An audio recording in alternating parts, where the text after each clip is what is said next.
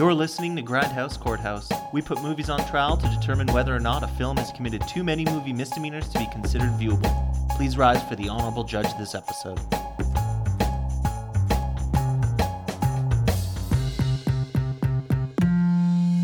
Okay, before we go around to give our first impressions and jump into the movie. Get out of here. Steph's making a guest appearance. How many of you have actually watched a Bollywood movie? Because this would be considered my first, but I also don't know if this is actually like a true tale Bollywood movie. This felt just like a action movie to the max. Also, this feels like it set the bar very, very high if it was. Well, it's only the best Bollywood movie ever if we're judging it by box office revenue, which is the only way to judge a movie, which is why Avatar is the greatest movie that's ever released, and it has the biggest cultural footprint of anything in ever.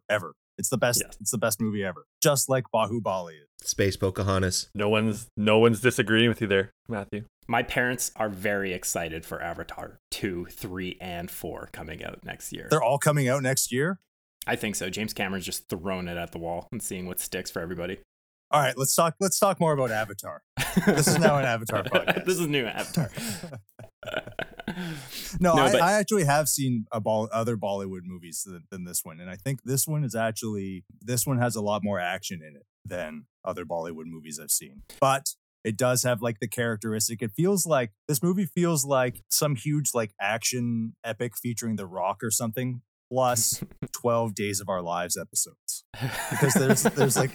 Because there's a lot more of that in other Bollywood movies I've seen before. It's like a lot of like quick zoom in things on like dramatic dialogue, and there's a lot of pauses in between it, and then it's also like 4 or 5 hours long, and there's a bunch of weird music numbers in between there that don't make a lot of sense. So okay. It's an action movie. It's an action movie, a soap opera, and you're missing a key ingredient, which is a hair commercial. It's also a hair commercial. That flowing hair, goddamn. The wind in every scene just bouncing that. We'll get to this. Bouncing that hair around.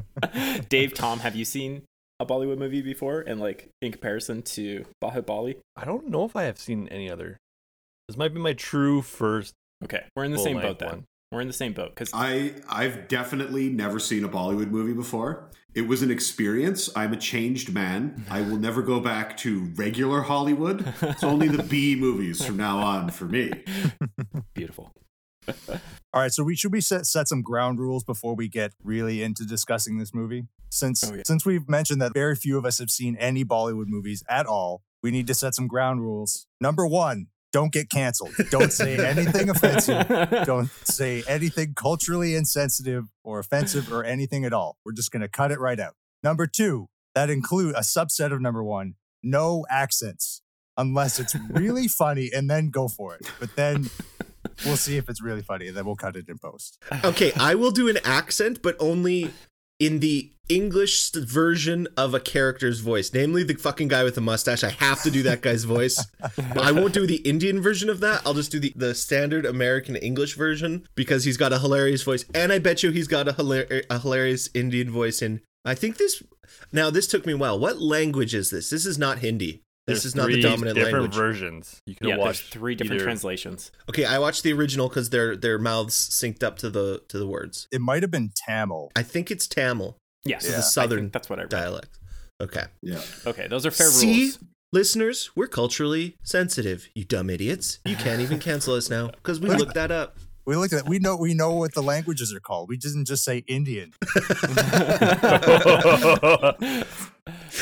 But like the reason why we did this, the reason why we watched this movie is because we wanted to branch out. So moving away from our typical North American action films, we've now dived into Indian action films. So we're stepping out of our comfort zone. So we'll see how this goes. Yeah. So, but in Grindhouse Courthouse fashion, we immediately watched the sequel, not the first one.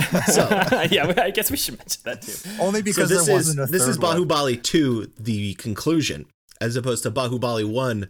The beginning, which I fucking love the way. I love the way. What? No, this is the prequel and the sequel. We saw the start, we missed the middle chunk, and we saw the very end. Oh shit, we might have watched different movies. No. Yeah, if you put this in chronological order, yeah, we've watched the beginning, not the middle, and then we watched the very end because I think Baahubali. That's how they split these two movies up. Yeah. You know how in the last 30 minutes, suddenly they jump ahead 25 years and then just have a big battle right at the end? Yeah. Yeah, there was supposed to be a bunch of stuff in the middle there. That's the first movie. Yeah, that's all movie one. Wait, but before that, we have Baahubali's death. Spoilers. We have Baahubali's death. For a movie that's been out for 4 years. Yeah, so we follow his father, and then he dies. And then movie one's all about his son, which is the first movie's about his son. Okay, so... Yes. Okay. We need a synopsis breakdown by somebody here who knows way more than me. The confusion was probably because it's played by the same actor, I believe. Yeah.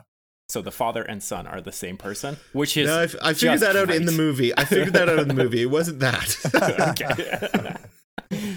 Okay, so we have two Bahubalis. We have Amarendra Baahubali, the father, and we have Mahendra Baahubali, the son. Yes. Yeah. Played by the same actor. We're probably going to refer to the same person all the way through this. It's just going to be Baahubali. Well, they're essentially the same character. Yeah, senior and junior, but it's not like the guy played a different part or he had a different approach to how he's playing the character when he was the father or son. It's the same guy. They just gave him a different facial hairstyle, and that's about it. Well, he's Hercules in both roles, right? He's a super strong super soldier who can super do anything, but he's so charming, including make water wheels and complex engineering feats and pull down trees to put water on kids and save a village. We all agree he's a demigod at this point, right? He has to be. That's up for debate, and we'll come back to that because I am unsure on that topic. I think the only difference might be he might smirk more in the second one. I feel like in the first movie he's probably really serious and if he's a warrior. Demigod, he's a demigod among a lot of other demigods. That's true. Yeah, At the end he's matched by his cousin, brother. I thought evil cousin. Oh, I don't know. I can't remember. I cannot remember the familial relations. Yeah. Well, and he was adopted by her, right? So he's not actually step uncle related by blood to any of these people. All right, we need to just do a very clear synopsis. So we begin with a lady carrying fire on her head. This is the Queen Mother, the Rajmata. I think that's it. I don't know her name. I just know her face every time someone tells her something. Yeah, it's just Queen Mother. That's what I have in my notes. That's what we're going to stick to because I am not going to try to do names because I am terrible with names. Yeah, we'll butcher them. But before... So this lady brings the soap opera to this movie. Let's put it that way.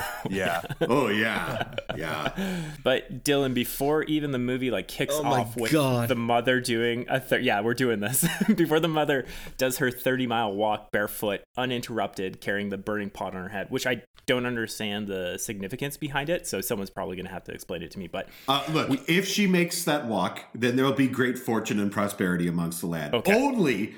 if she does not break her stride. That's great. But can't stop, before that, we get exposition dump with CGI characters for the intro. So it's a 5-minute intro of these CGI characters doing action poses. You've got the music playing, and the music in this basically tells you the plot and how to feel throughout this whole movie. So if you're not picking it up on that first go, don't worry. The next song's going to tell you what you should be feeling. So we get an exposition jump of basically the first movie. Because now watching it again... It's not even the first movie. They give you all of the major scenes of the second movie as well.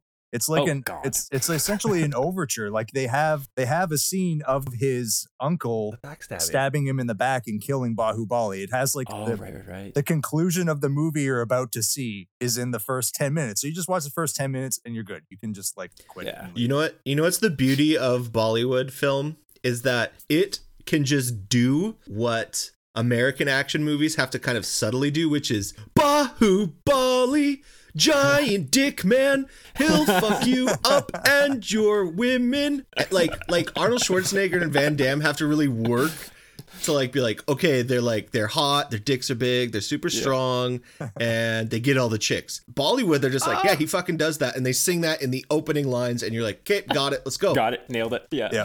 But on board. Yeah. The reason why I bring this up is because we've watched another movie that does something very similar, and we all liked it, and that was Iron Mask, where they had the clay cutouts of the white wizards, black wizards. So I found the parallels between this very nice. So Let's dive in. Mother, okay. She's walking. Ain't nothing gonna break my stride. Ain't nothing gonna slow me down. Oh no, there are some psychotic elephants. CGI elephants, not real ones. Oh yeah, that's the other thing. The movie goes out of its way to tell you that all animals weren't harmed, which is great. I mean, would have never been able to tell. Yeah. But they name every animal in it. Yeah. It's like almost. Parrots, oxen, rabbits, cats, bats, rats, all dummies, all CGI. And then they have this exhaustive list. I have it here. We don't need to go through the whole thing. There's like 12 animals written, and then it goes ... etc. So they could have just said all animals. Yeah. But no, they chose. And it's also not as impressive, though. Yeah, they needed to tell us how much care and attention they put into it. It is also immediately obvious if you're watching it. Like it's actually bizarre. Like this overture part, the CGI is actually pretty cool. Like it looks really shiny and nice. And then other CGI parts are like, it came from 2001 when they're just doing like polygons and weird animals and stuff. Like it really, some of it looks awesome and some of it looks really bad. If you need a mental image as to how like all the elephants and, you know, real CG looks, if you've ever seen The Scorpion King, not The Scorpion King. If you've ever seen The Mummy Returns where The Rock shows up right at the end, that's kind of the level of CG that you're looking at. So there's all these elephants and they're blocking her path and she can't complete her journey. The elephants are going to kill her. Who can save the day? Baahubali. Baahubali. Baahubali. And he uses his Hercules-like strength to make the elephants get out of the way. Yeah, and then she can complete her walk. He kicks down a door and he's like pulling this ram and he bashes it into the elephant. And then the next scene, so the mother walks by all this like carnage. Next scene is like Baahubali on top of a tower pouring I don't know what onto the elephant, and that. Oh, cut that! It. That's insensitive, culturally insensitive. Get it out! No, it's turmeric, you fucking racist. I'll try and read it. Oh God! Well, cancel alert! That's our cancel podcast. Cancel alert! Wow, I really thought it wasn't going to be me doing that one. Okay, what do you think it was going to be? Which one? I don't know. It's yellow powder that they probably use for the what's the major festival where they throw the powder, Holi or something like that. Yeah. The elephant gets covered in this yellow mustard-like powder, and that seems to tame it. So Baahubali then gets on top of it, and the elephant picks up a giant bow, a flaming arrow, and they fire an arrow right into an evil statue of, I guess, a flaming arrow. Thank you, of the evil dictator of that area. So you can kind of see how Baahubali's the man that's saving the people because everybody starts cheering for him. And wait, are we sure that's a dictator? I thought that was like an evil god. I don't think it's because the dictator would be just the chief of staff at this point. Well, there we go. Yeah, so we're just setting it up to show how awesome Baahubali is because within those first 5 minutes, he protects his mother queen, takes down evil leadership and saves the people. All within the first 5 minutes, and everybody just thinks he's a cool dude. He's also picking flowers with kids. There's like a slow motion shot. So you get the... There's a lot of slow motion. There's a lot shots. Of slow motion with this one. But the best part is we don't even need all the visuals. They just sing it to us. Oh, Baahubali, he'll take your girl, and you'll still love him for it. Because I like after the scene, there's immediately a montage showing how badass he is. This movie is full of montages. I don't know what the over under on how many montages this thing has. It's like 7. It's like the entire movie. I don't know, depending on how you classify a montage, but it's the entire thing. Yeah, it gives Bloodsport a run for its money, is what it does.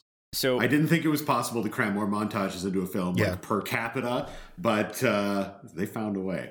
So after that, they all go back to the palace to live their beautiful lives, but someone isn't happy. The evil uncle. What exactly is his problem again? His adopted nephew is going to become king and not his son. Right. The queen. So the queen mother proclaims that Baahubali is going to be the next monarch. Essentially, she's going to hand all the power down to him, and he is adopted. And then the uncle, evil uncle, like not even like mustache twirling doesn't really convey how evil this guy is portrayed, because his mustache is also like 4 feet long, and I'm not sure if it's real and they added extensions to it or it's just you know who I actually thought he was for a second, the actor. Do you remember from the movie 300 when the Persian emissary goes to King Leonidas and is like, our arrows will block out the sun? I fucking thought it was that guy. He looks so much like him with that mustache. But anyway, he does. There's also at least two scenes where that are identical to the arrows blocking out the sun. There was also an end scene where they flood the Tower of Isengard. Oh, don't worry. There's a lot of Lord of the Rings references in this one. I've taken a few points on this. But so he's some kind of a vizier, part of the royal family. He's got basically every sign that he's a bad guy, because he's got, first off, his mustache is the Fu Manchu with no beard part, so it's just the super long mustaches. He's got a crippled arm, which we'll get back to that crippled arm. Mm-hmm. So you're like, already our ableist perspectives. I think this movie is is ableist anyway. And he's fat, which is like, he's the only fat guy in this movie. Yeah. Oh yeah. Oh yeah. By the way, Baahubali is jacked as fuck. We should talk about what he looks like in a minute. All the people are jacked as fuck. But there's this great scene because, like, we first meet him and he's like, hey, have you thought of killing your mother? And then everyone's like, oh my God. It's like this first fucking line this guy delivers. That was like the first line from him too, hey? And then he he just gives his expedition dump of like, she wouldn't let me be king. And because my brother became king. And then I really want my nephew to be king, but then my adopted nephew is king. So he's just pissed off in general. Anyway. And he's drunk. He's very drunk. And he's drunk as shit. That's also another reason he's a bad guy. He's fat. He's crippled. He's got a shitty mustache. He's drunk. Does he punch a pillar too? It's like the perfect contrast between what we just saw with Baahubali, saving the village, people loving him, and then you go right into the evil uncle, crippled and just kind of like this weird man. So once we've set up like our hero and our villain, the story just dives into the romance. I do want to highlight the one hilarious line that comes out of this scene, because he's upset. Oh yeah, we got to talk about the crippled brain. He's upset. I forgot. He's upset that he's not being named to the throne or whatever. And then Bahubali's, I guess his mentor figure, I don't know if he's his uncle or something, Kattappa. He's not related. He's the queen's loyal servant, the queen mother's loyal servant. But also Bahubali's friend. Right, he's kind of... Yeah, he's like a slave warrior. I'm not sure. Yeah, he goes on all kinds of adventures with Baahubali. But he says to him, you were denied the throne not because of your crippled hand, but because of your crippled brain. Cue a soap opera reaction. Everyone's eyes just get really wide, and they like do like slow zoom ins on everyone's face. It's so funny. Everybody in the room gets their own reaction shot, and that holds true throughout pretty much the entire film. If there's a character in the room, we have to know what they're thinking just based on their shocked face. Yeah. And then after that, they jump right into the romance. But the way they get the characters there is really stupid, because they're just like, Baahubali, run off into the woods with the slave warrior Kattappa or whatever his name is, right? Kattappa.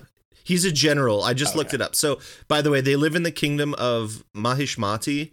And Kattappa is the general of the army, and the queen mother, whose name is I had it for a second, now I've lost it. Shit. That's fine. Yeah. So the way that it gets set up is that queen mother, now they're established in the kingdom, and she wants to find Baahubali a wife, but he decides to go travel the land.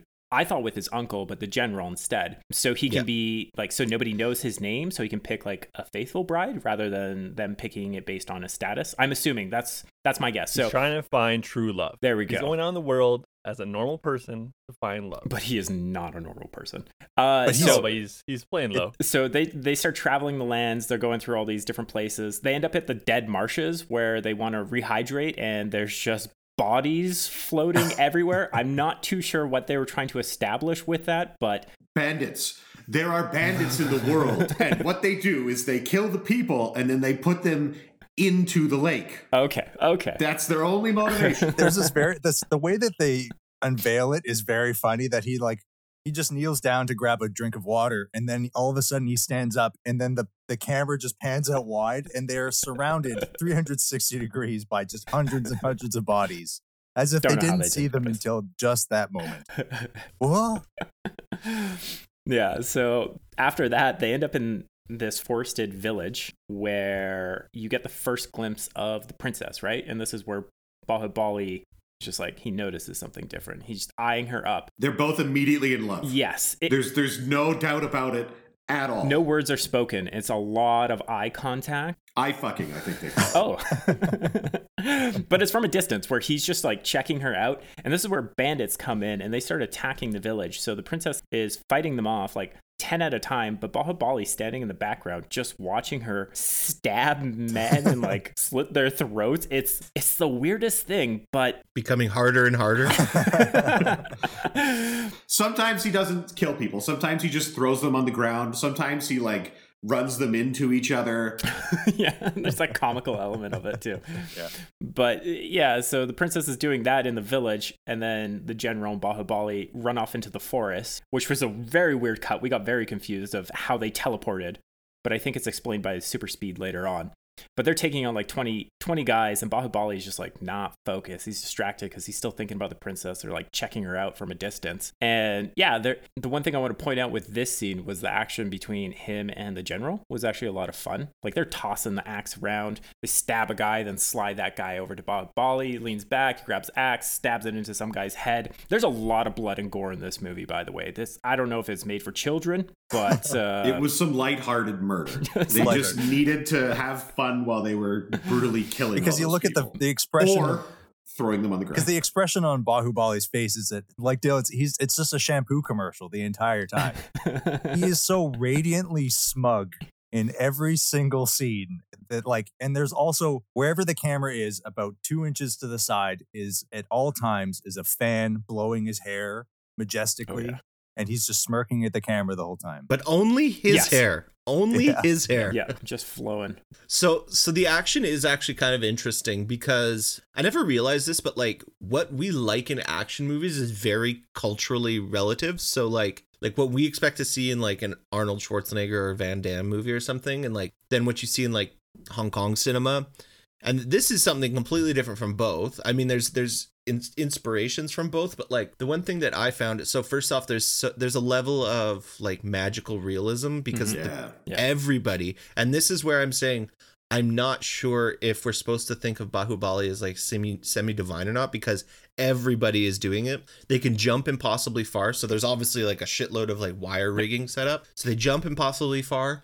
And when somebody gets hit, it's the fucking most epic thing, because they'll get hit, flip upside down, and their neck will bend backwards, and they'll drag across the guy.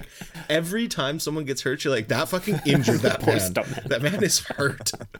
I don't know if the actual strikes are that impressive, but when people get hit, it's they just think of the most fucking horrible looking ways for a human body to contort, and they do that.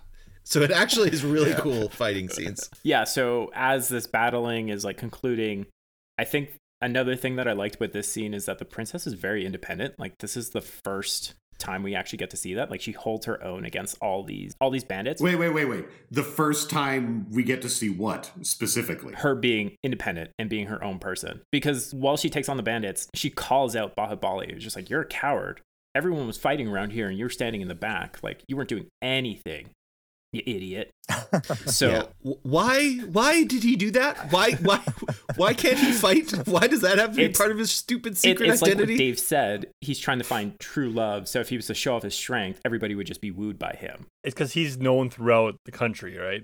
As the hero. It's his Clark Kent persona. Yeah. Where he's just a bumbling idiot who can't talk to women and can't fight, but he can actually do those things very well. He's as we see later He's on. Channeling Steve Zahn in Sahara. He's channeling that character. This is like, my dad collects coins. There's a weird scene where like the princess after this battle, she's like, her response to him playing like this simpleton that's just kind of sitting there doing nothing. Her response is to put him in the middle of the road and have a bull charge at him. No, that's way later. That's way later. You're getting ahead of yourself. That's when she starts to suspect that he's not what he pretends to be. It's just a weird thing to do. Yeah, we'll get to that. That's a perfect example of this fighting style, though. It's like, oh, what's he gonna do? He just fucking gets ripped, like his head crashes into a rock. It's hilarious. Yeah, so they leave this village. And they travel to Rivendell, where we get our another glimpse of the Kuntala, I think it's called. We get the terrible CGI of the forest. So again, like, you get scenes where it looks beautiful, the CGI matches, but then you get scenes like this where I just don't know how to describe it. It looks terrible. They spent all the money on the city part and forgot about the surrounding. That's a good way of putting it, because they're going in. You get the forest. It looks awful. You see some men chasing some ox, and it lasts for probably 15 seconds. And when we did the initial viewing, we're just, what the hell's going on? Like, why are they sticking with this? But now it makes sense, because they use the ox later on. But as we get into Rivendell, we have the princess shooting a bow. She's trying to learn archery, I'm assuming, and she's unable to fire two arrows. Two arrows with one. Yeah, she's trying to fire two arrows at the same time. And this is where Baahubali brings in his new BFF, the true coward in the bandit village. And he uses him to impress the princess by breaking a log with a sword. I'm not too sure why he's going through him, channeling through him, but I think this is just a way for Baahubali to get closer to the princess. Yeah. Yeah, he wasn't using the general. He's horny. He's so horny in this movie. Yeah, he's very horny, because once that happens, they have this huge, I don't know how I'm going to put this, the princess and Baahubali and his best friend go, and they try to hunt boar throughout these rice crops or just cornfields. I don't know where they are.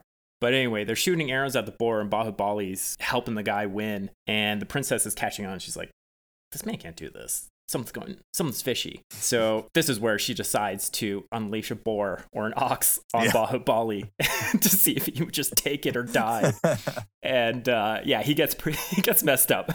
He gets hit extremely hard. He goes flying into a tree. His head smashes on a rock, and he just starts crying or fake crying, because then it sets it up to him and the general back at the castle. And he's just like, you know, it would really help if I had a lullaby right now from you, sweet princess. Yeah, can we talk about how the characters have changed during this little episode? Because Kattappa is this bald-headed, bearded warrior, supposed to be the greatest warrior. He becomes the stupidest slapstick dumb uncle. He is such a dork throughout this whole scene that it is painful, because it's very clear that this guy's doesn't do this normally. So every time he smiles, you're like, you look like an idiot smiling like that. Yeah, so the deception is very obvious, both to the audience and you would assume the characters as well. But that's some of that Bollywood magic that I don't understand. Yeah. So they go into the first. I think this is the first song. This is the first dance and song number, where we have the princess singing Baahubali a lullaby, which is pretty upbeat.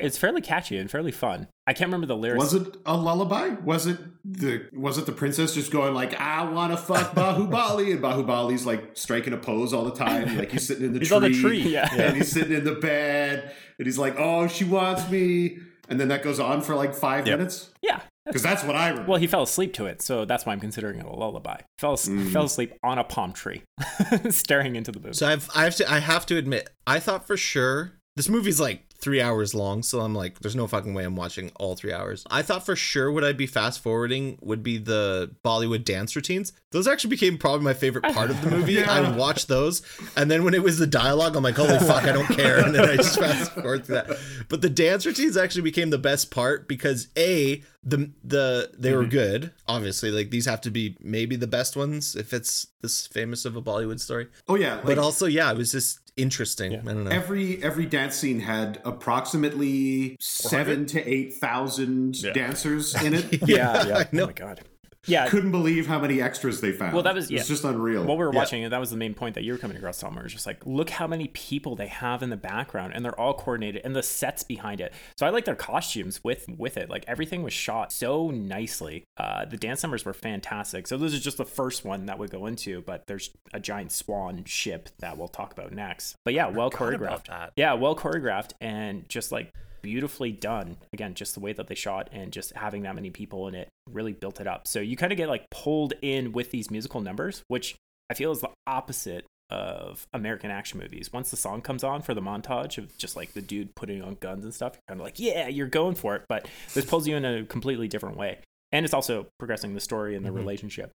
I mean, it pushed me right the fuck out of the movie. Like, I appreciate it for what it is. So Dylan, you mentioned that it's 3.5 hours long or like 4 hours long, and you didn't watch the full thing. We thought about watching this at like 1.5 speed just to see if we could do it, just because it was way too long. But I'm happy we didn't, just because it would be chaos more than anything. Yeah. Well, there's a lot, like, they could have cut this down if they wanted to. There's a lot of unnecessary dialogue that is just repeating the same crap over and over again. There's actually, I think there's an entire subplot that they didn't need. Which one? When Baladeva, the brother cousin who takes the throne, convinces Kumara Varma to go and kill the king. Right. Oh yeah. Like, the king's already fucking evil. He doesn't need a pretext. They did that. They set it up so it sounds like it's Baahubali putting in the order. But yeah, I know, but it added a half an hour to the movie. Yeah. So.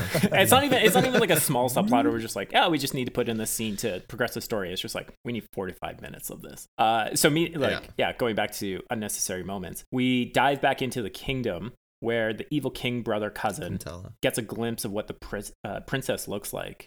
And I believe he wants her for himself, but the queen's just like, no, this lady's beautiful. You know what we're going to do? We're going to give her all this gold, all these treasures. We're going to convince her to marry Baahubali. And she sends all of that for the evil brother. Brother. It's also I was not paying attention. The way that he gets. I'm a little confused though at one point. How does information travel in this world? Like, this is literally within a couple of days, right? There is no sense of time or scale in it. Well, until they say when they do the hard cut of 25 years later. That's the only one. But like, he's there. And then instantly his brother knows that he's interested in the princess. That's a really good point. So then he wants her for himself. Yeah. And then like that's where I get fucking confusing. There's also the way that he finds out, he sees a glimpse. You mentioned that he sees a glimpse of what is the princess's name?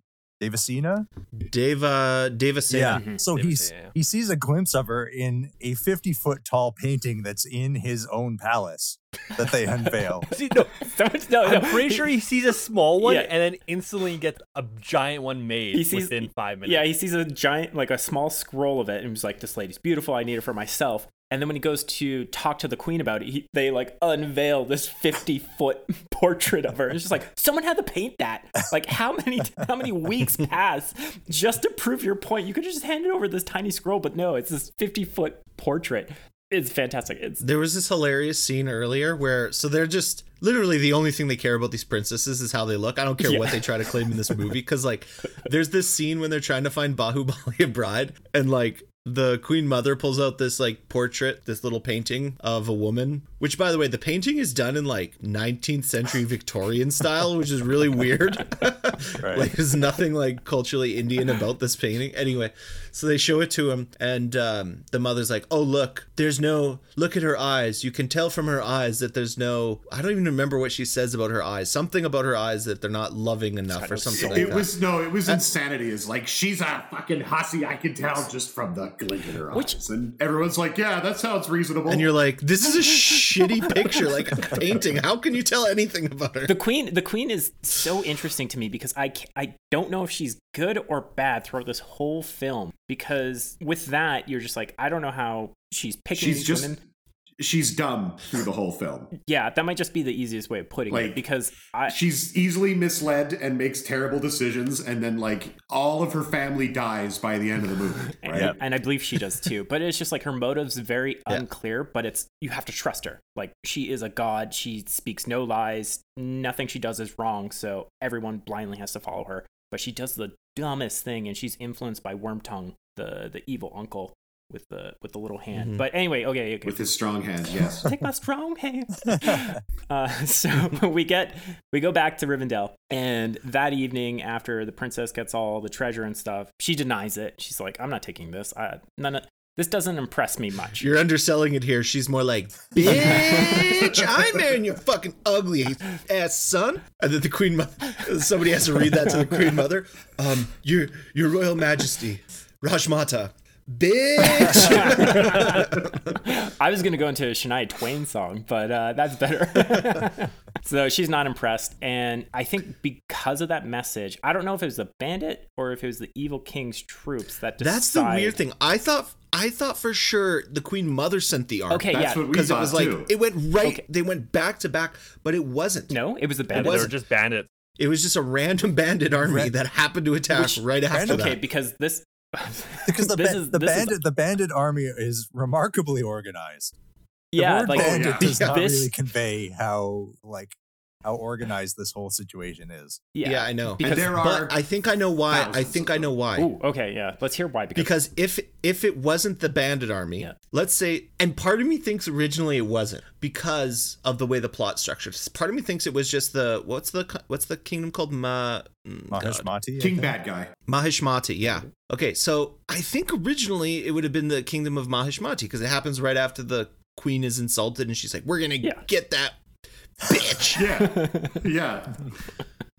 But then when Baahubali kills, I don't know, 1,000 people, those would be his own soldiers. Yes, we'll get into that. And the general of the army would be killing his own soldiers too, so they couldn't have it that way. So I think when she's discussing standing the army, doesn't the brother say like, oh, get Baahubali to capture her? Since he's already over there. Yes. That's why I think there's no army. Yes. And random bandits. This brings up another... super well-organized thousands of bandits. Yeah, okay. Multiple thousands. I want to break this down because there's... bandits can be organized. Yeah, there's 2 points that I want to bring up. This is another example of how loyal Baahubali is, where he gets that message at the very end of this battle, and it's like, you have to bring in the princess. And this is something he doesn't want to do, but he has to do it because it's the queen, it's the kingdom. So he has to follow these orders. So this is another example of why he's so loyal, and this is what's going to bring him to his downfall. But it's on a line, though, because it's not as a prisoner. Yes, yeah. So he doesn't fully... yeah, he doesn't, read between the lines. He kind of figures out where the gray area to work with all this.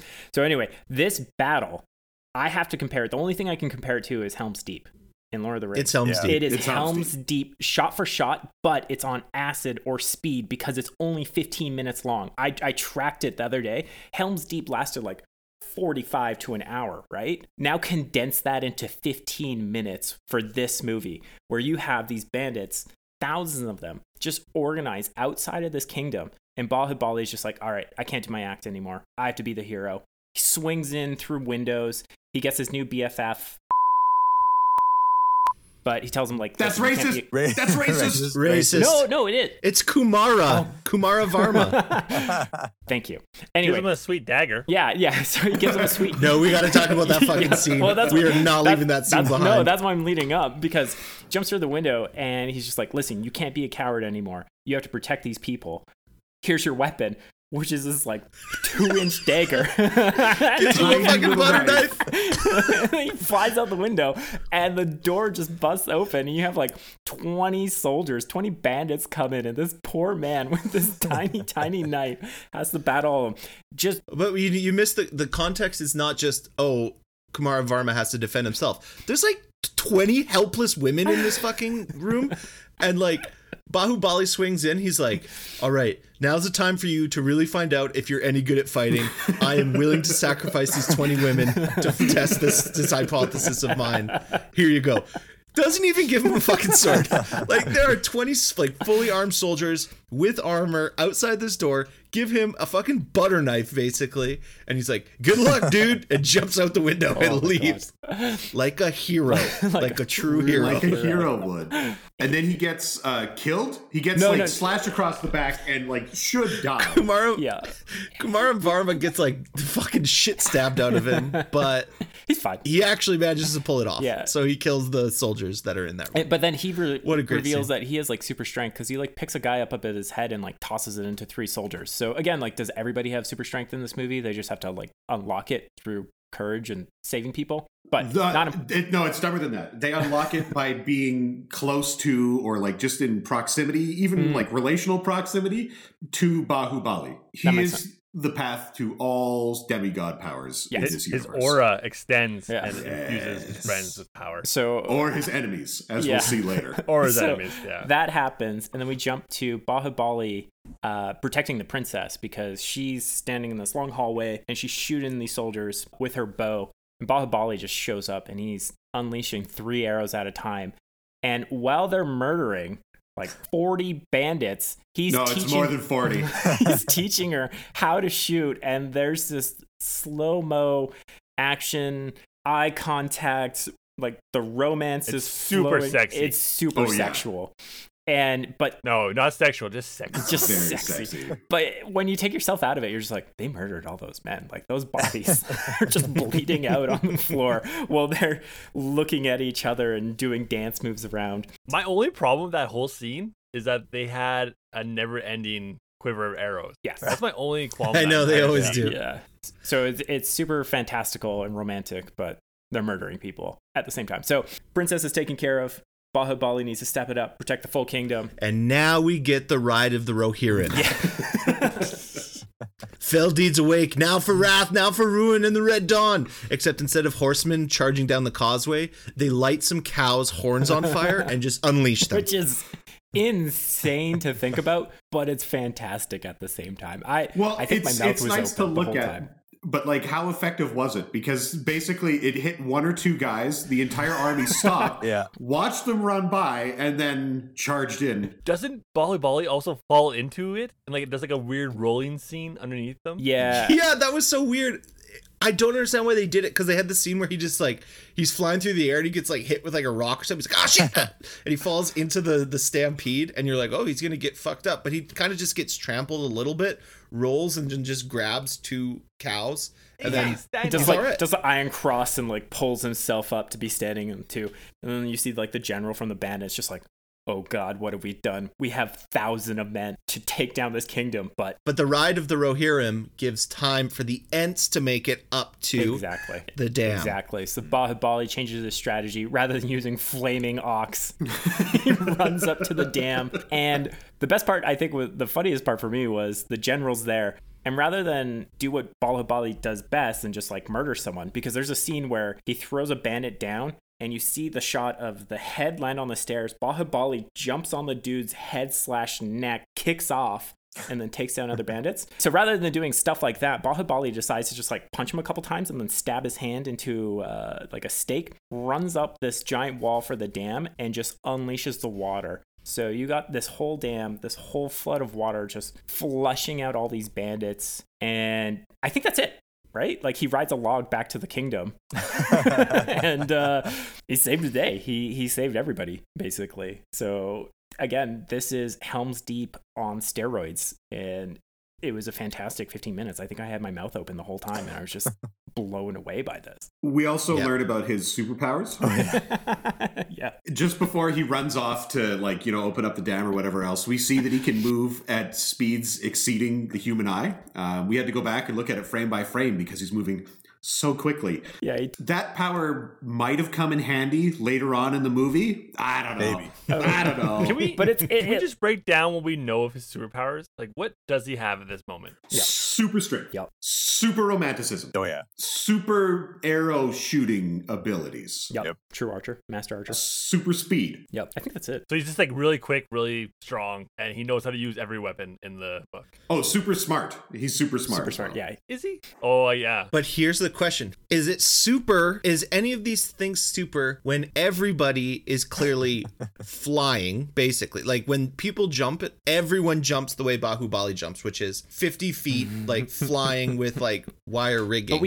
But and when people punch Baahubali, he also goes like absolutely flying. But we don't see anyone take off like a Looney Tune at that speed, because that's what happens during that scene where he's there and it's just like beep, beep, and then he just flies off the screen. True. We don't see anyone use super super speed like that. So I think he might be a step up against all those other. Definitely a step up. Okay, well, we'll get to that question when we get to the freaking ship. So, because I'm not so sure that you guys are right. But it is only through Baahubali or a connection to him that magic happens in this universe. No. The princess has magic too, obviously. Yeah, because immediately after the bandits are defeated, he gets the letter being like, you need to bring this bitch back to the castle for justice. And then he's like, I know how to solve this. I will marry her right now. And everyone's like, yay, we love you, Baahubali. Get married. Including her parents, who like just met this guy. Who, yeah. I mean, I guess they'd be impressed. They know him. Yeah, everyone knows who he is when they actually find out who he is. And he also just saved their village or their kingdom. Can we talk about his revelation? Because that's a fucking epic scene. Oh, the fire? Yeah. Well, keep going, Tom. Keep going, because I want to hear about the revelation now. No. Okay. So and that's the thing is like magic only happens in relation to Baahubali. Once they are married, then they get on the swan ship and they're both casting magic spells and it goes up in the sky. It's like, I can show you the world. Get on my magic swan ship. And then, you know. So this is the second song and dance number of the movie. And again, set up, beautiful set. They're on this giant ship. They have like 100 different individuals behind them, different dancers. They're slaves. Dancers behind them doing this whole number. And we get introduced into magic, which we all just lost it because we're like, what else can this movie do? Swan ship starts flying. They're going through the sky, and then they end up back at Bahubali's kingdom. Maybe the trip was like a 3-month trip or something, and they all just had like a weird fever dream. It could be. Time does not matter in this movie. They all contracted scurvy, and this was their delirium. No, but we since we're already moved on, I'm going to come back and talk about the revelation of Baahubali. So Baahubali to this point had just been wearing fucking pauper's clothes, and you thought like, wow, there's a battle. You'd think he'd be a little bit more prepared. So anyway, I forgot about this. Finally, the princess is like, this is horseshit. There's no way you're some piece of shit, garbage, common person. You have to be somebody important. And to figure this out, she's like, who are you? And she's holding a torch, and I couldn't figure out what was about to happen, but she just whacks Baahubali right in the chest. And I thought, well, okay, A, that's not going to hurt him, obviously. But I'm like, what's the point of that? The point of that is it burns off all of his clothing, revealing like his brilliant armor underneath. And then this is the point where this is where we get some Lord of the Rings, because then fucking what's his name, the general, what's the general's name? Kattappa gives like the full like royal title name of Baahubali there while he smiles. It's like literally like right when they like introduce Daenerys Stormborn or something in Lord of the Rings. It's so corny, and he's just Kattappa's just there. This is Baahubali, Amarenda Baahubali, and like the fucking wind's blowing his hairs. Yeah. Like getting tossed back, his clothes are burning off. So it's like very, very important reveal. Anyway, and then they get on the swan ship and perform magic. Love magic. Yeah, that's the best way of putting it. So they get back to the kingdom. I don't even want to discuss this because it's the queen. The queen was just upsetting to me because again, so the queen is still pissed because Devasena was like, bitch. And she's like, Baahubali, you capture this little trifle and you bring her back to me. And he does. And oh, by the way, Devasena ceases to be a independent, strong woman at this point. Like, just that character is done. Yeah, it comes back. But yeah, she fully commits into Baahubali and just like his ways. It probably comes back in the first movie. No. In the first movie.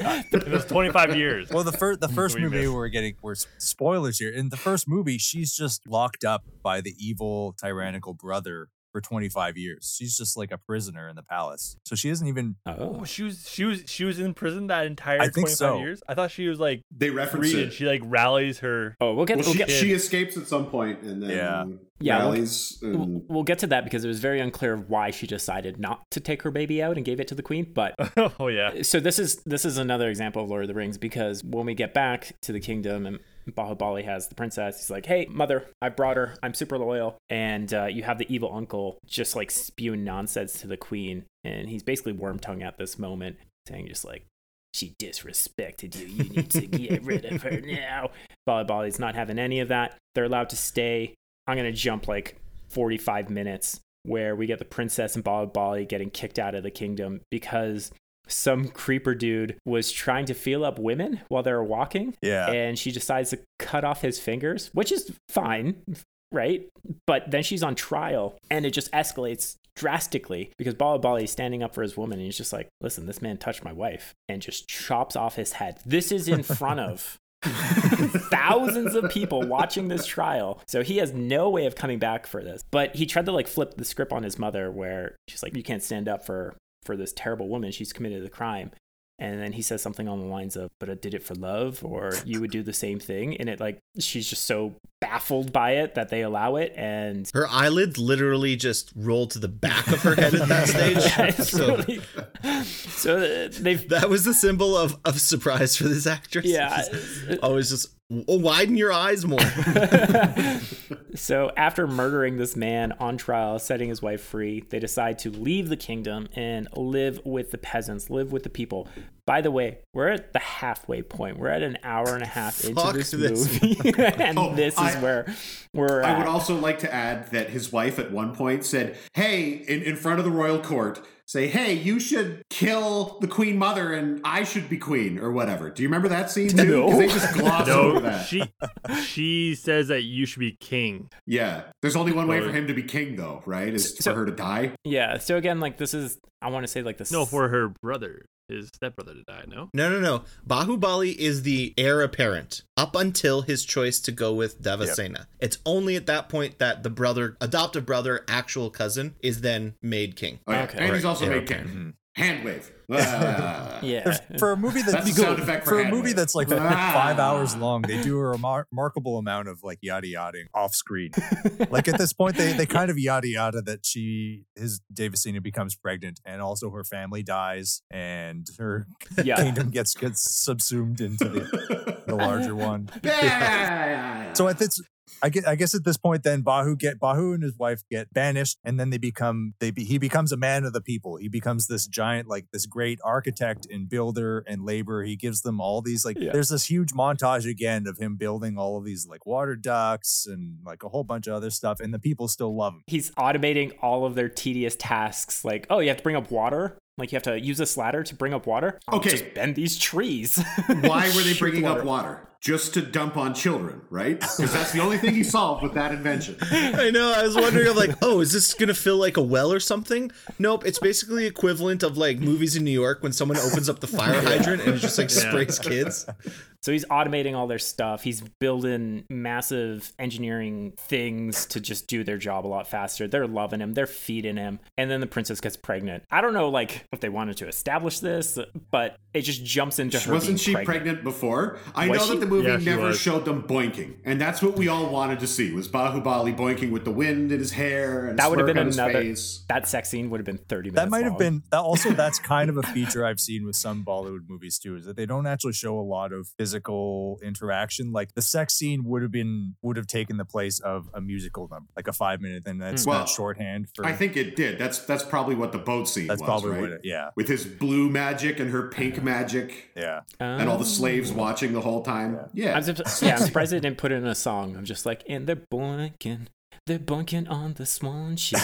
But she's pregnant. And they're boinking on the swan ship. That was Copacabana. Yeah. Listen up, dude.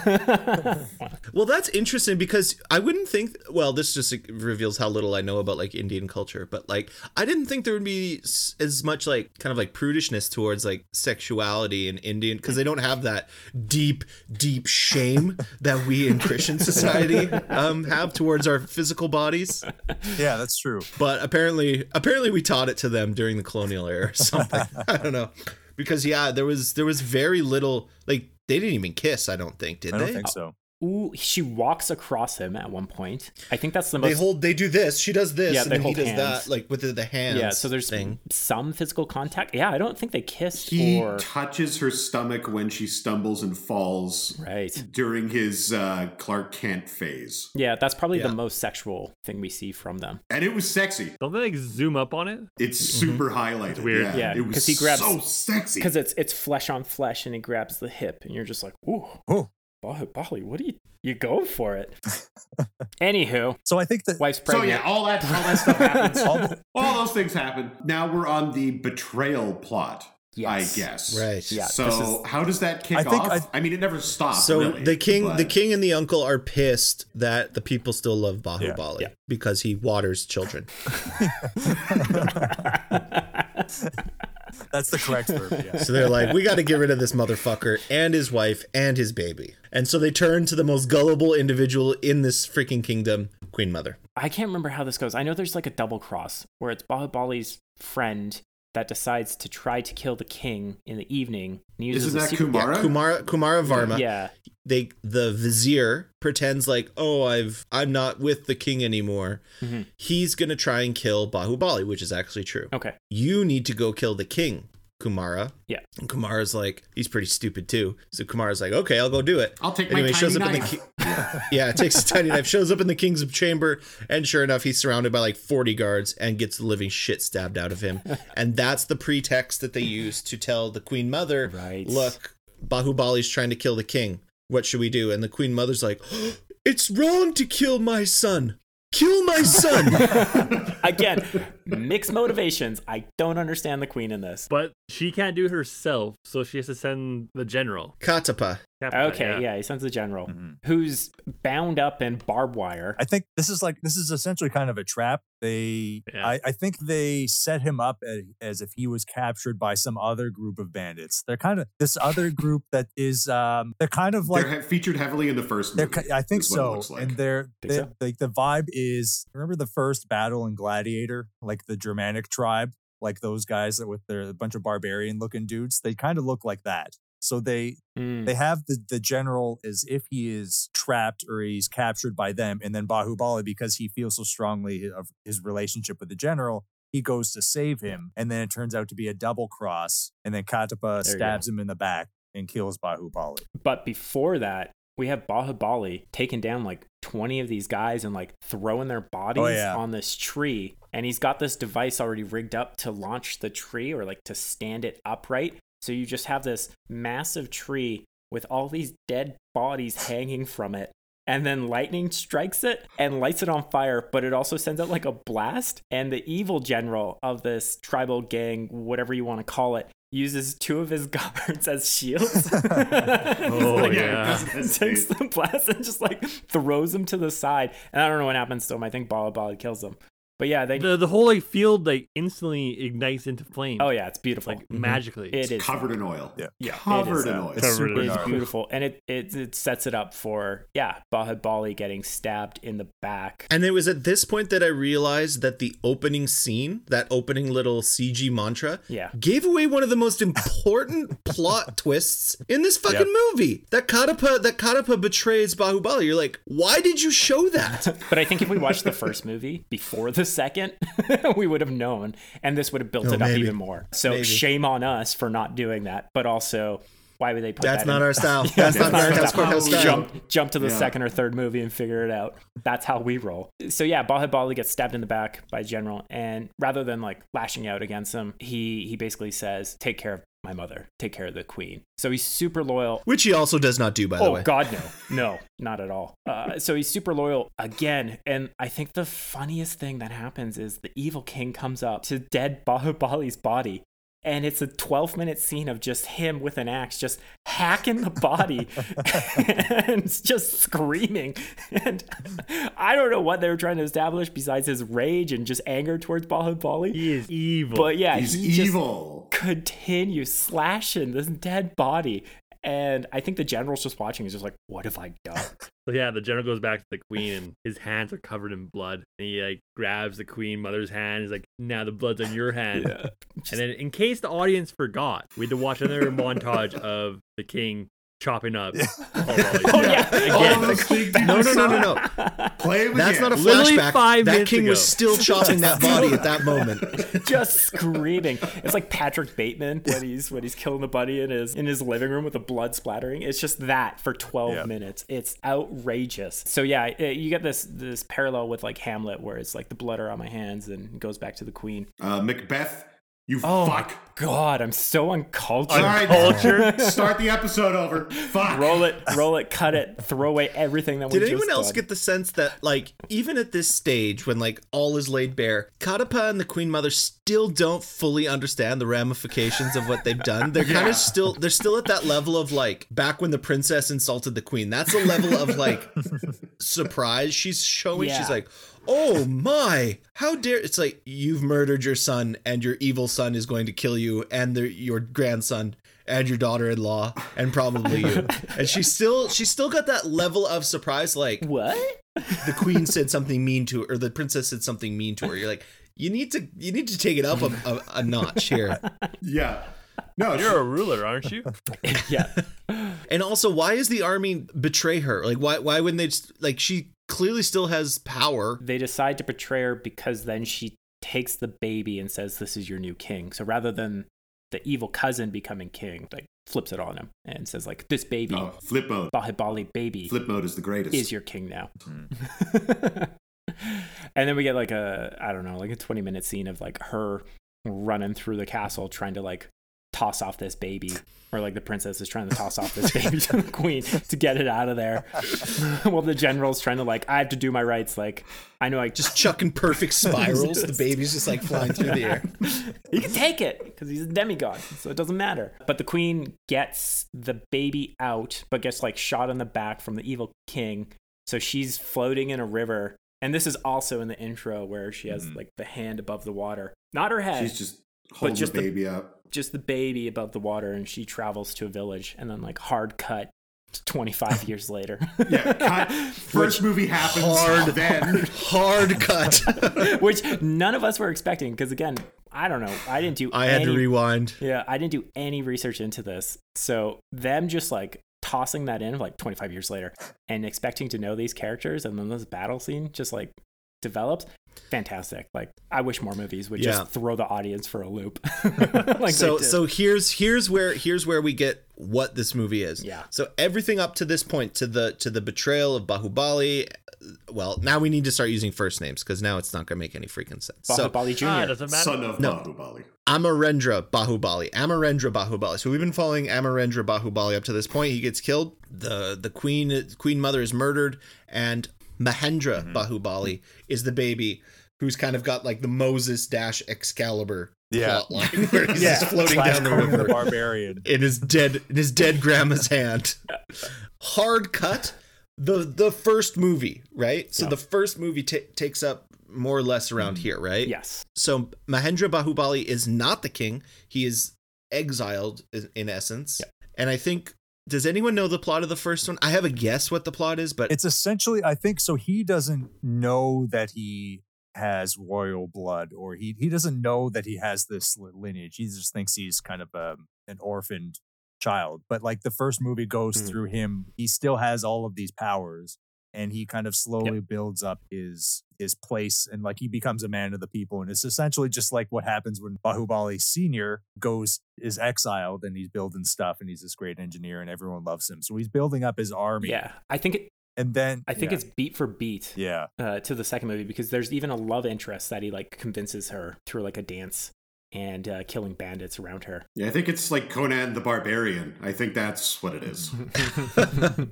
Or Robin Hood. But there's a really hot woman soldier who, like, keeps getting zoomed in on in the battle. She plays the second battle scene, but you're like, we are like, who the fuck is this? She plays a bigger part in the first movie. I imagine she played a very important role, because to me, I'm just like, I feel like you're supposed to be important, but I don't know who you are. But and that's again, if you have no context of, like, that first movie, and you just go into this just unaware, it just throws you for a loop, but then it just gets right into it with the battle scenes. Yeah, so what the fuck? Did the first movie just end with the evil king still alive? Yeah. Yeah. Like, none of this shit resolved? Yeah, the first movie ends with the gold statue coming up, and, like, the evil king meeting Baahubali Jr. out on the battlefield, I think. It's something along those lines, where, like, God. The war's ready to happen. Can you imagine going to that movie and just being like, are you fucking serious? You're not going to show this until the next one? And then you just sit through, like, 2 hours of his father before you get to that. And this is why it's a prequel and a sequel in the same movie. God, beautiful. Yeah, so literally this 25 years later hits. So by the way, the Mahendra Bahubali's mother's been imprisoned this whole time. Yeah. You can tell because she's got gray hair and it's kind of messy. And then, and then we get the end of the first movie. Literally the end of the first movie with all the characters from the first movie and like all the plot development that happened there, as in not in this movie, happens. So very like this would never happen in a Hollywood movie, never be allowed. Yeah. But we're in Bollywood and anything goes. Yeah, this it's crazy. This last battle has the same scale as like Return of the King. Yeah. That's the best way of putting it. So again, continuing with the Lord of the Rings parallel, this is Return of the King battle style where Baahubali... Which part of Return of the King did they have a bunch of guys pull down a palm tree and then link arms with shields? No. That's from Beverly Hills Ninja. Oh, right. But you're also forgetting the... It is. Remember when Chris Rock and they were playing Jungle Boy? Oh, oh, oh, oh, oh. Which they also played in this movie. Yeah, they played Jungle Boy in this movie while the army was launching their little circle shields. Holy fuck, could someone describe this tactic? So, using his father's technique of get water on little children, he pulls down all the palm trees. Kattappa gets a bunch of like tower shields, and then with like 8 guys, they stand on the tree, link hands so that they stay together, and then while they're flying through the air, and we're talking like thousands of feet... Yeah. Probably, give or take, they form a circle, a ring, so that when they crash onto shields, it's like a barrel of shields, and when they crash into their target or overshoot, they're horribly injured, right? Tom, surely when they crash upon impact, they're all horribly injured. Oh no! See, these people have all been blessed by Baahubali. When they could just like land and like jump out of it, or they like careen for a bit and then split apart, and they're all just ready to fight. And fight they do. You know what? I know something funny. I watched this very slowly. One of the shield barrels fucking hit the wall and just fell back. They did not make it. Yeah, we noticed that too because we're like, not all of them are going to make this. Some go over, some smash into like siege equipment and fucking fall down. Long story short, they're in the walls. But you also had the evil king come out with his lawnmower machine with all these blades. And he's just whipping through his own guys to get to the enemies, Bahubali's guys. And I think he takes down like 1 or 2, and then he just drives right back. That's it. They bring the gate up. He steals what's her name? Yeah, what's her face? The princess. Okay, yeah, that happens then. So that's when they kind of pulled themselves over. I don't really. Yeah, I'm really questioning the king's strategy at this stage. It's like, sir, we're under siege by thousands of soldiers. We need to get the princess. Why? Just shut up. No, sir, don't open that door. There's thousands of soldiers outside. This is not a good tactic. I'll kill every single one of my soldiers to get this woman. Sir, they will just come in and take her back. Their soldiers are already out front, so it doesn't even matter. I think. Yeah, sure. Well, he's going to kill a whole bunch of his soldiers pointlessly. An interesting part, though, when he comes back in and Baahubali is like trying to like jump through the big door, the drawbridge, and it's like raising up. Like, oh man, he's going to get back in there. And then one arrow, magic comes flying, just smacks him right in the chest and he falls off. Square in the chest. It's like, oh, yeah. That was again, a big failure. This movie just surprises you. Yeah. There's just so many points where you're just like, what? And that was one of them. I was laughing so hard at that moment because that unexpected. So anyways, they get inside and it's really funny and I almost died laughing. But then they have to recreate the first scene because it's like poetry, it rhymes or something. The new queen mother. No, we got to talk about the fight before we can't do the poetry part. We have to do the fight between Balala and Baahubali. But these are happening in parallel, right? Yeah. So we have the fight. Okay, they happens parallel. Okay. And then we have talk about the poetry. They set the stakes. The new queen mother has to complete her walk, although it's over less distance and now there's a bunch of people fighting. Mm-hmm. And Baahubali and evil brother like have to settle their differences of, hey, you killed my entire family and I don't like you, which is really, That's it. Like, it's the whole thing. And that's when we learned that, yeah, like, we don't know really what the rules are for demigods in this universe, because the evil brother is with him lockstep, right? Like, he hits us hard, if not harder. He's just as fast. He can knee drop onto your chest or whatever he does. And then, no. Baahubali does the atomic knee drop. Baahubali does the best move in this whole freaking movie. From the top turnbuckle. Just from the fucking top of turnbuckle, knee drop right to the goddamn solar plex. But he's fine. He just like shrugs it off. And it's really... Well, he had a chest plate. It's... Oh, yeah. Yeah. So, of course, he's okay. It's not like, you know, that force would be transferred through you. Or anything. It just kind of curves around.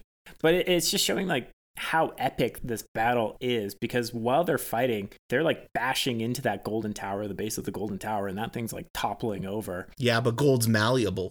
True. So there's some heavy impacts with this, and I think like that comes into play when Baahubali Jr. wraps his fists in chains. When he's doing like his recovery and he's getting his momentum back. And there's just the one scene where the evil king is like coming down with a scorpion punch above his head, coming down on Baahubali Jr. But Baahubali like counters and punches him in the bicep, and you just see that muscle just ripple. Like, they slow-moed the slow-mo for that one shot, and it was beautiful. I thought they were going to do a Mortal Kombat 10 like x-rays where it shows, like, honestly, like, if they did that, fine. That would have been cool. Yeah, that would have been amazing. But you're feeling each hit basically as this battle's going on and the princess is walking. Here's a question I actually want a response for. Do you think any film industry benefited more from the development of bullet time than Bollywood? Can you just imagine like Bollywood directors like watching The Matrix for the first time and they're like, this changes everything? Stop drilling your head oil. This is the greatest thing since Days of Our Lives. We're set, boys. Yeah, the thing is, like, I was gonna say, yeah, they don't abuse it though. Like, they don't overkill with the slow mo, but they do. Like, any chance they have of showing Bahubali's face and just like focusing on the princess, that's all in slow mo. But the action, they have a lot of slow motion scenes. Yeah, well, they have a lot of action, period, to the point where I just stopped caring halfway through the fight. It was really great. What about when Baahubali Jr. is flying through the air and there's a storm cloud and lightning strikes behind him, man. And you see Baahubali Sr. in the cloud that outline. Is that who it's supposed to be? I think so. I couldn't tell. Yeah, because he's got the power of his father flowing through him when he's ready to put that final blow into the evil king, who is now on the fire pit. Okay, here's a mind fuck for y'all. Oh, yeah. Maybe that's Rudra. Maybe that's the Lord Rudra with his scepter. God. If I Maybe didn't we see finally get trident, to see him. If I didn't see the trident, wasn't him. I'm sorry. Okay. I actually thought it was a god. I thought it was like supposed to symbolize like he's got the power of Krishna. Who's the male warrior one? I think it's Krishna. Well, he goes. He's definitely got the power of God and anime. Well, he goes in the first movie. Yeah. I did actually read this, that he goes by Shiva in the first movie because he doesn't really know what his real name is, which is, you know, that's obviously God. But then I think at some point there's a big dramatic reveal that he realizes what's happening, who his lineage is, and then maybe that's a little bit of it. It's showing up here. Gotcha. Knowing these films, it probably happened. Probably. All right, we need to put this to bed. I'm gonna do some quick Lord Rudra research. Yeah. So go on. So. He wins. Yeah.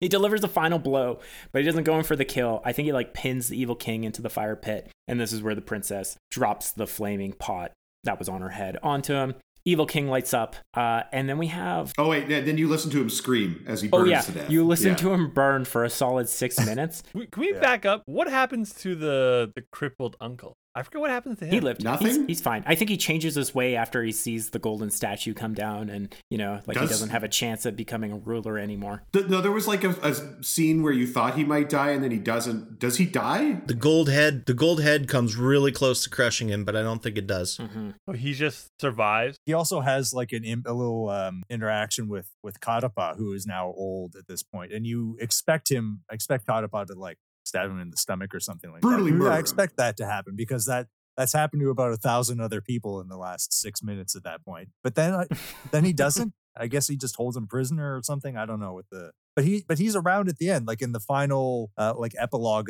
of the movie.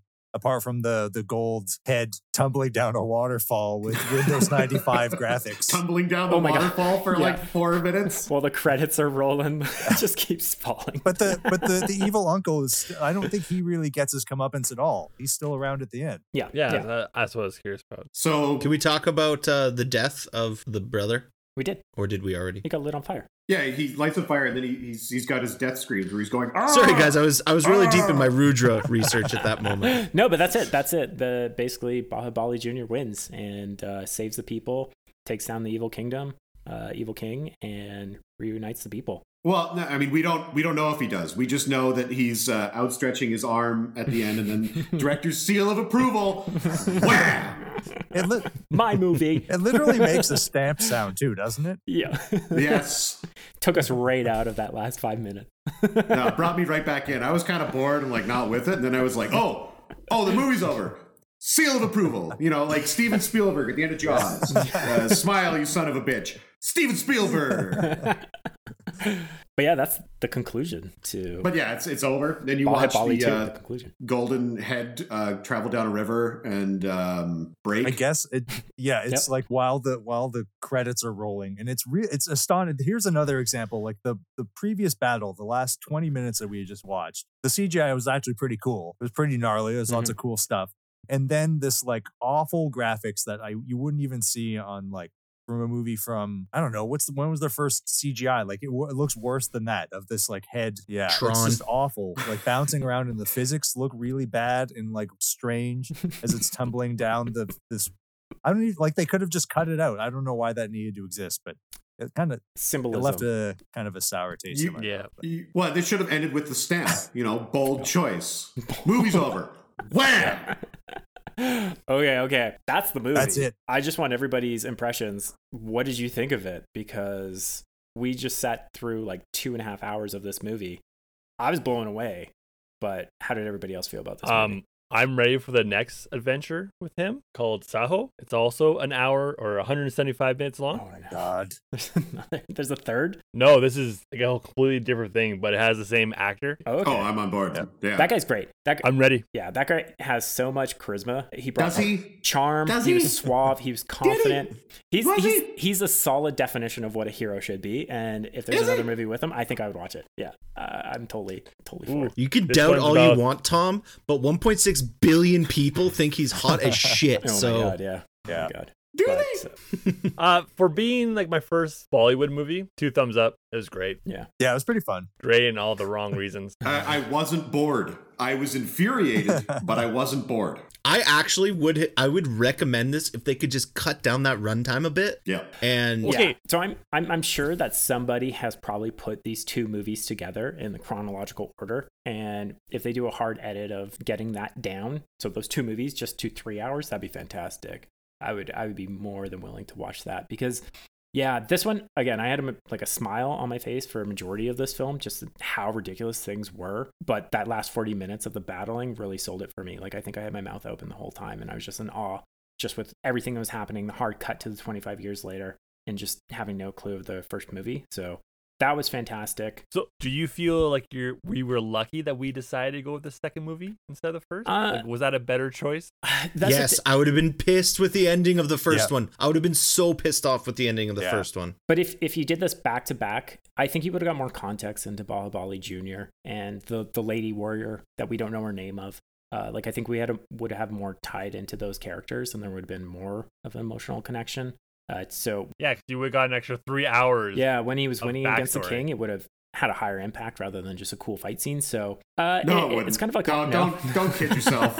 It's a hard split. One thing I would have liked to have seen from the first one is how Kattappa like justifies the fact that he hasn't killed himself at this point for being such a piece of shit, for ruining the kingdom, killing his like the child he mentored from infancy, causing the death of his beloved queen, and he's still just like, yeah, but you know, it wasn't my fault.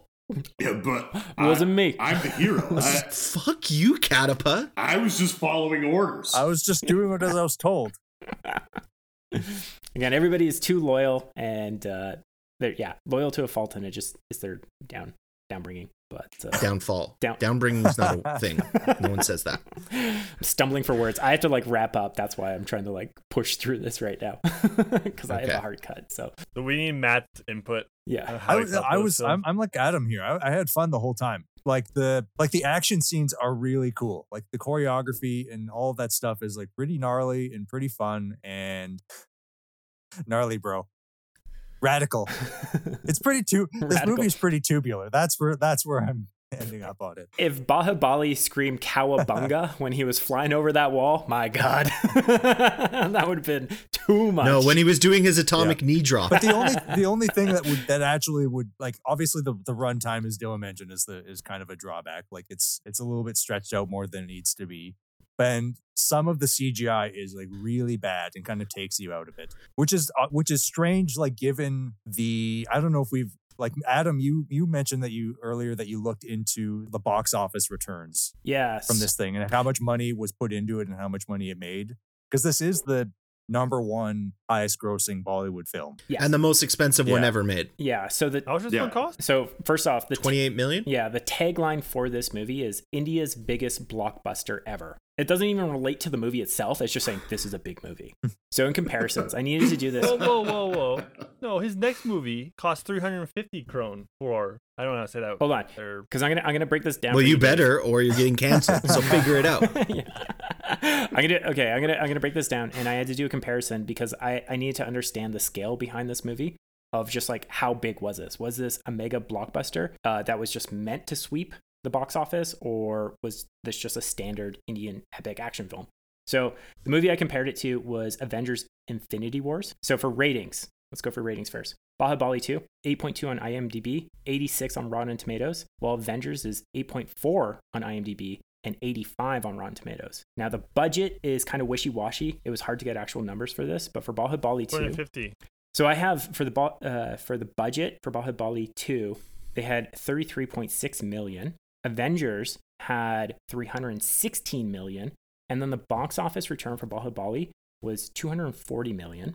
So they made their back tenfold, and Avengers was 2.048 billion. So a lot of money went into this film, and again, it in comparison to a Western film, it stands the part of Avengers Infinity War. So if you want to compare these two, this is how big they were. I don't want to compare these two. No, that's fine. Completely different movies. They're very different movies, but like the outcome of them was very similar. Though. Yeah. And bear in mind, like those totals aren't super comparable because I imagine what $33 million gets you in India is a lot different than what it would get you in the United States, and vice versa. Bringing in $200 million in India, predominantly India. It's probably watched elsewhere, but mostly India. That probably means a lot more than what $200 million would bring you in the United States. They would be like, that's not enough money or something. They need to say this movie did really well. Yes. That's the best way of summing it up. This movie did well and people were happy. It simultaneously deserves its success, and I wish it wasn't that successful. Anyways. I will say, having seen what evidently is just the best Bollywood movie, and it's a good movie, even for like, because these movies are culturally relative. So, like, obviously, it's not going to appeal to us the same way as it appeals to an Indian person, but it still appeals to us. Mm-hmm. I will never watch another Bollywood movie, though, because I know if this is the best, I can only imagine what the worst looks like. And come on, guys, we're a podcast that watches bad movies, usually. So we're watching Zaho. I'm ready. I can't imagine how bad it can get. You know, again, we watch shitty Western movies, so it gets bad in the West, too. But it doesn't work without that, like, cultural basis. So I think the worst Bollywood is so much worse for us. Yeah. So unbelievably unwatchable. So yeah, we just don't have the context behind it. So sorry, listeners, if you're expecting us to do like a whole bunch of apparently, except for this one that Dave's trying to force on us. But I hope this is one of the last ones. But we'll see. We're open. But that concludes this episode of Baahubali 2: The Conclusion. So thanks for listening, and we'll catch you later. And with that, the court is adjourned. Come back next time for a new trial with new litigants in the never-ending parade of schlock that is Grindhouse Courthouse. Motherfuckers.